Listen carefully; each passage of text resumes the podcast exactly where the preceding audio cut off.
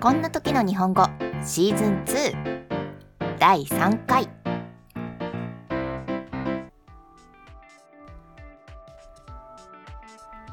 Hello everyone, I'm Megumi. How are you going? This podcast tells you simple Japanese conversation and meaning of their general quiz style format. Please listen to it in your spare time. 皆さんこんにちは、めぐみです。このポッドキャストでは簡単な日本語会話とその意味をクイズ形式でお伝えしています。お暇な時にぜひ聞いてみてください。Now for the quiz.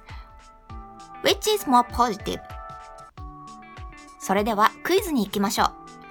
次の日本語のうちどちらの方がポジティブな回答でしょうか ?1 それがいいです。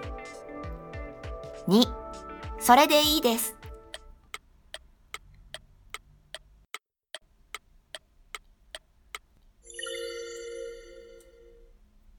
Correct answer is number one. Did you get correct? 答えは1番。合っていましたか The only difference between the two sentences is one character, ga and. However, native speakers receive a very different impression. The first, using ga, has a positive meaning. That one is the best, or I don't like it anywhere else.